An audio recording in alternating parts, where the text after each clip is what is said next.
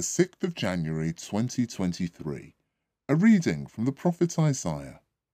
Above you, the glory of the Lord appears. Arise, shine out, Jerusalem, for your light has come. The glory of the Lord is rising on you, though night still covers the earth and darkness the peoples.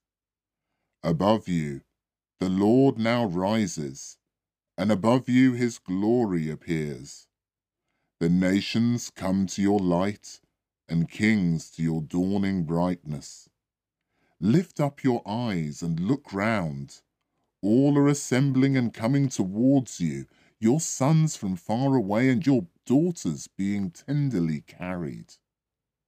At this sight you will grow radiant, your heart throbbing and full, since the richness of the sea will flow to you, the wealth of the nations come to you.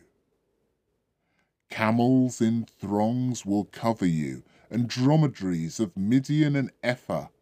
Everyone in Sheba will come, bringing gold and incense, and singing the praise of the Lord. The word of the Lord.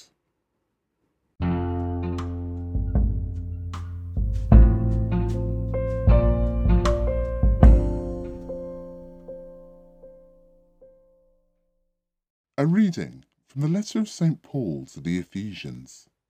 It has now been revealed that pagans share the same inheritance. You have probably heard how I have been entrusted by God with the grace He meant for you, and that it was by a revelation that I was given the knowledge of the mystery. This mystery that has now been revealed through the Spirit to his holy apostles and prophets was unknown to any man in past generations.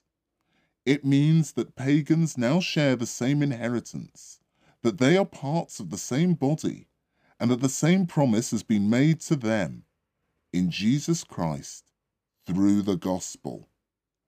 The word of the Lord.